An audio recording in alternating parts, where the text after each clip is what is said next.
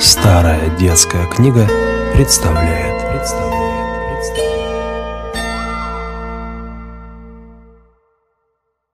Земля не принимает. Это случилось лет 70 назад в одном из поместий Пензенской губернии. Светлая заутренняя только-только началась.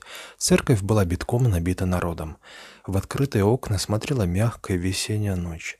Мелькали тысячи огней, неслось торжественное пение, густая толпа народа стояла в благоговейном молчании. Это была настоящая Нива Божья. Народ был все серый, трудовой. Только впереди стояла помещица, древняя старуха, Рядом с ней молоденькая внучка, а на мужской половине ее сын, уже пожилой человек. Это были помещики Талызины, владевшие испокон века ольховкой. У старухи-помещицы от старости тряслась голова, но она по привычке бодро выстаивала всю службу. Старинные люди отличались большой крепостью, не то что нынешние. Молоденькая внучка, совсем розовая барышня, уже переминалась с ноги на ногу, а бабушка стояла, как старое крепкое дерево. Откуда он появился, когда вошел в церковь и как очутился впереди рядом с барином, никто не видал. Точно из земли вырос. Первая его заметила молодая барышня. «Бабушка, посмотри, какой у нас странник», — шепнула она старухе. «Старенький-старенький, в чем душа?» Старуха оглянулась и увидала седого дряхлого старика, который стоял на коленях и горячо молился. По черному подряснику и широкому кожаному поясу можно было принять его за монаха. За плечами была дорожная холщовая сума. Согнутая спина, пожелтевшие от старости волосы, изрытое глубокими морщинами лицо, потухавшие глаза — все в нем говорило о глубокой старости, о перенесенных трудах, о подвижнической жизни. Барышня не могла отвести глаз от этого старика и все время думала о нем. Откуда он пришел? О чем так молится? Может быть, ему и разговеться негде, негде отдохнуть с дороги. Девушке сделалось жаль странника, потому что ей было так весело, и другим тоже. Все были рады великому празднику, а странник молился и плакал. «Бабушка, мне его жаль», — шепнула девушка, когда встретили Христа, и служба приближалась к концу. «Ему и разговеться негде, бабушка». «Позови его к нам, пусть разговеется с людьми», — ответила бабушка, довольная молодой, хорошей жалостью внучки. Когда служба закончилась, барышня подошла к страннику и проговорила «Христос воскрес!» «Воистину воскрес!» Они поцеловались по русскому обычаю троекратно, и барышня вся заолелась, как маков цвет. «Ты иди к нам, разговеться, дедушка!» Старик вздрогнул, посмотрел на нее какими-то испуганными глазами и сказал «Спасибо, косаточка, приду». В господской усадьбе разговлялись весело. Всего было много, и все были рады празднику.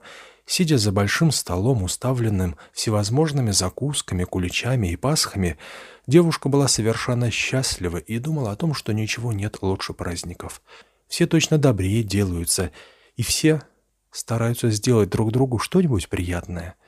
Девушка опять думала о страннике и посылала старую няньку узнать, дали ли ему в людской разговеться.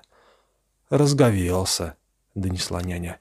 «Сидит за столом с людьми. Такой хороший, божественный старичок. Про Афонскую гору рассказывает. Везде-то, слышь, он был.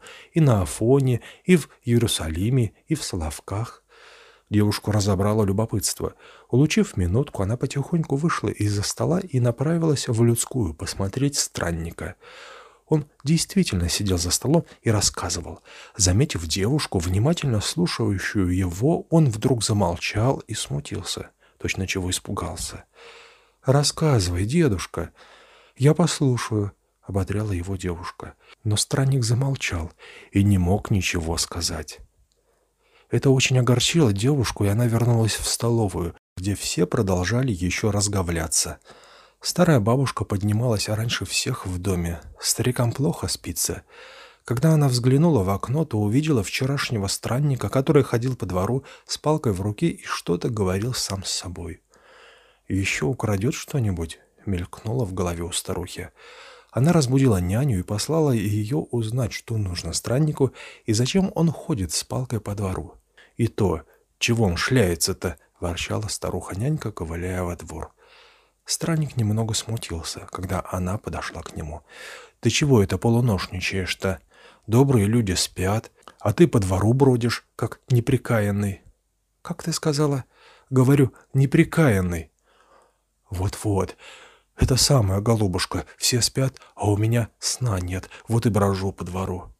«Шел бы, прилег да соснул, как другие прочие, а то только барыню напугал. Кто его знает, говорит, что у него на уме. Еще усадьбу, говорит, пожалуй, подпалит. Кому неизвестный человек». «Вот именно. Неизвестно, что на уме. Так и сказала барыня. Так, так. А ты ей скажи, что мне нужно с ней поговорить наедине». «О чем тебе поговорить-то с ней? Какая такая надобность?» «А уж это мое дело. Ты так ей и скажи, барыня». Странник вздохнул, опустил глаза и что-то зашептал про себя. Старуха-нянька испугалась. Что ему нужно было от старой барыни? Пораздумав, она пошла сказать. Старуха тоже испугалась сначала, а потом подумала что-то и велела позвать странника к себе, только чтоб без палки приходил. Войдя в комнату старой барыни, странник без всяких предисловий бухнулся прямо в ноги. «Что ты, что ты, бог с тобой, миленький, вставай!» «Прикажи, сударыне, слуге выйти, у меня есть до тебя немалое дело». «Она не помешает. Говори, что тебе нужно?» «Нет, прикажи, сударыне, выйти». Когда они остались вдвоем, странник припер дверь и осмотрелся кругом. И заговорил. «Не бойся, сударыня, что я тебе скажу. Про себя буду говорить. Сейчас мне на девятый десяток перевалило, а когда приходил пугач, было всего сорок». При одном слове «пугач» старая барыня вся вздрогнула, и ее седая голова затряслась еще сильнее. Она со страхом смотрела на мудренного странника и не могла выговорить ни одного слова. «Да, сорок», — повторил странник, точно стараясь что-то припомнить. «И после Пугача прошло сорок годов. Где только я не был. И в Киеве, и в Соловках, и на Афоне. Все святыни обошел, постился, изнурял свою плоть, накладывал тяжелые эпитемии. Все время проводил в странствиях и подвигах. Великих грех у меня на душе. И не мог я его ни замолить, ни отработать у Господа, ни уйти от Него». Куда я, туда со мной и мой великий грех. Истомилась душа, одрехлело тело, а страшный грех остался. Вот и помирать пора, а земля-матушка не принимает великого грешника. Нету у меня смерти, нету покоя, нету прощения. Странник тяжело перевел дух, еще раз осмотрел комнату и проговорил точно про себя. Вот здесь жил тогда пугачевский Эсаул — в этой горнице?» Старуха опять вздрогнула и даже попятилась от странника. «Ты... ты... ты здешний?» «Ваш был, из дворовых, в конюхах состоял при старом барине, да». «Пугачевец». Мелькнула в голове старой барыни, и она захотела закричать о помощи. «Матушка, погоди малость!» — умолял странник, падая опять на колени. Никакого дурна я тебе не сделаю. Не затем пришел. Покаяться пришел. Душу выложить. Знаю, что не будет мне прощения. Незамолимый грех. А не могу утаить. Ну, говори, говори. В конюхах я состоял, да. А тут прошли слухи про Пугача. Господа-то еще не знали, а черный народ уже слушал эти самые слухи. Один возмутительный лист и до Ольховки дошел. Волю он всем обещал, но долго он шел, всю зиму, а потом от Казани уж повернул в нашу сторону. Слышали мы, как он немилостиво управляется с господами, и по своей темноте вперед радовались. Он идет, все выжигает, бьет народ, а мы радуемся. Старая барыня бессильно опустилась в кресло и с ужасом смотрела на бывшего пугачевца, точно это был выходец с того света. О, она хорошо помнила пугачевщину. «Господа надеялись, что Пугача перехватят под Казанью», — продолжал старик, «да и не знали, в какую сторону он повернет. А он-то на Пензу и сделай поворот. Ну, тут и пошел в сполох. Покойная головушка, ваш батюшка крутенок был. И заупрямился. Чтоб я побежал от вора Емельки? Я, Талызин? Не в жизнь. Пусть молодые уходят, а мне не подходит срамить свою седую голову. Ничего не боялся. Великую крепость духа имел. Однако семью отправил в подмосковные вотчины и тебя с детками. Ах, да-да, трое их у тебя было. Ты их знал? — вскрикнула старуха, вскакивая. «Да, знал.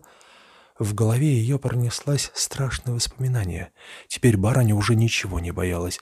Она схватила странника за руку, наклонилась к самому его лицу и прошептала «Ну, рассказывай, ради бога, рассказывай, все, все, все!» Как вас проводили, так вся ольховка и поднялась. Значит, господа испугались батюшки государя Петра Федоровича. Ну, а тут набежала передняя орда и оцепила усадьбу. Тятенька-то укрепился в усадьбе с садовником, такой же старик из солдат, да и давай палить из окон. А тут погоню послали за вами. Старик опять замолчал, напрасно стараясь что-то припомнить. «Запамятовал я дальше-то, сударыня», — с тоской проговорил он. «Помню, что тятенька ваш полил целый день, пока не наехал от Пугачева и Саул, значит, на больший ихний. Ну, тут уж ночью и забрали старика, и тут же повесили прямо на воротах. Его тащат в петлю, а он на Эсаула плюет.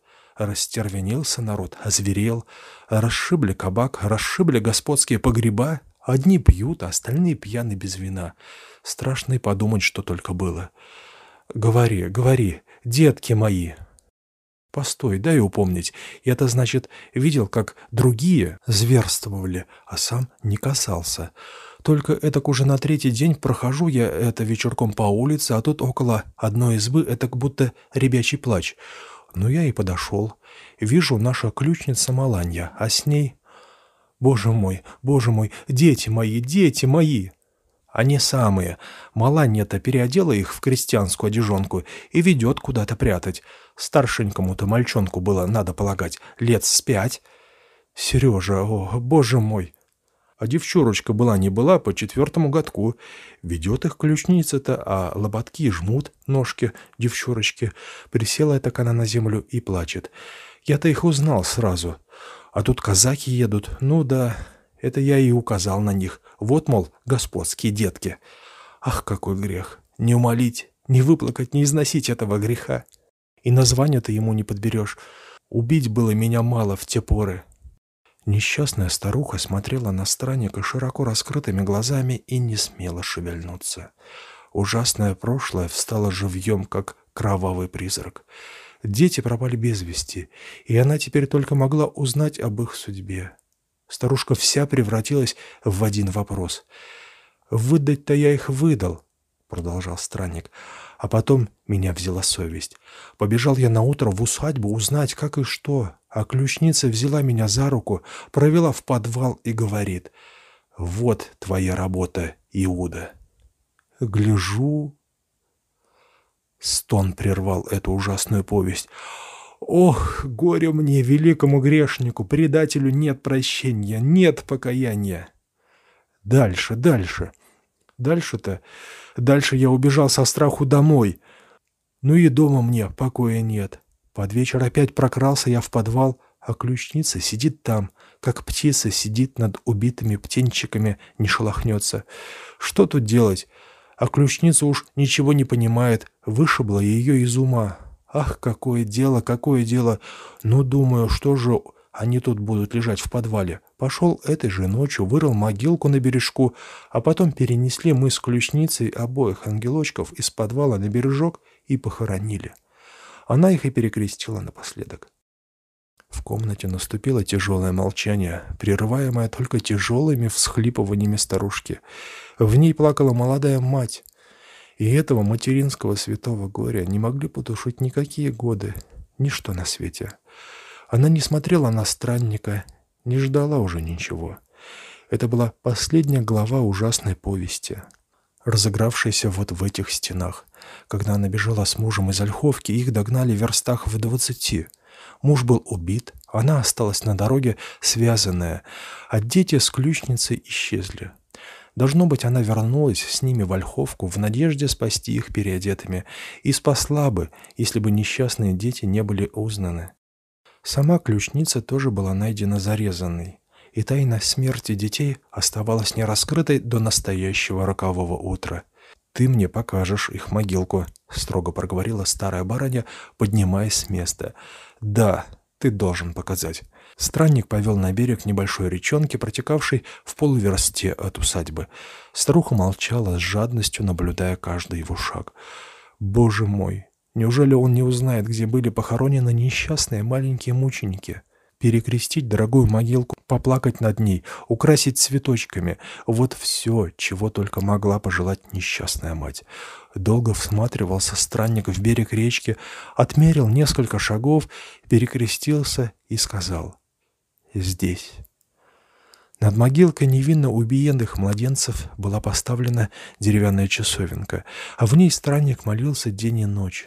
Каждое утро сюда приходила старая бабушка и горько плакала.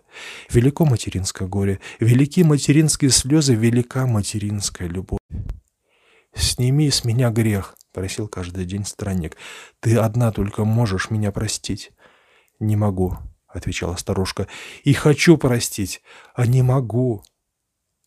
Так прошел целый год. И только через год старушка сказала, «Ну, Бог тебя простит». На другой день странника нашли в часовне мертвым. Материнское прощение разрешило землю. Видеоверсию прослушанного произведения детской дореволюционной литературы можно увидеть в YouTube-канале «Старая детская книга». Копию произведения в формате PDF, а также детские дореволюционные стихотворения, зарисовки об истории и традициях России можно прочитать в телеграм-канале «Старая детская книга». С уважением, создатели проекта «Старая детская книга» Андрей и Надежда Тарасовы.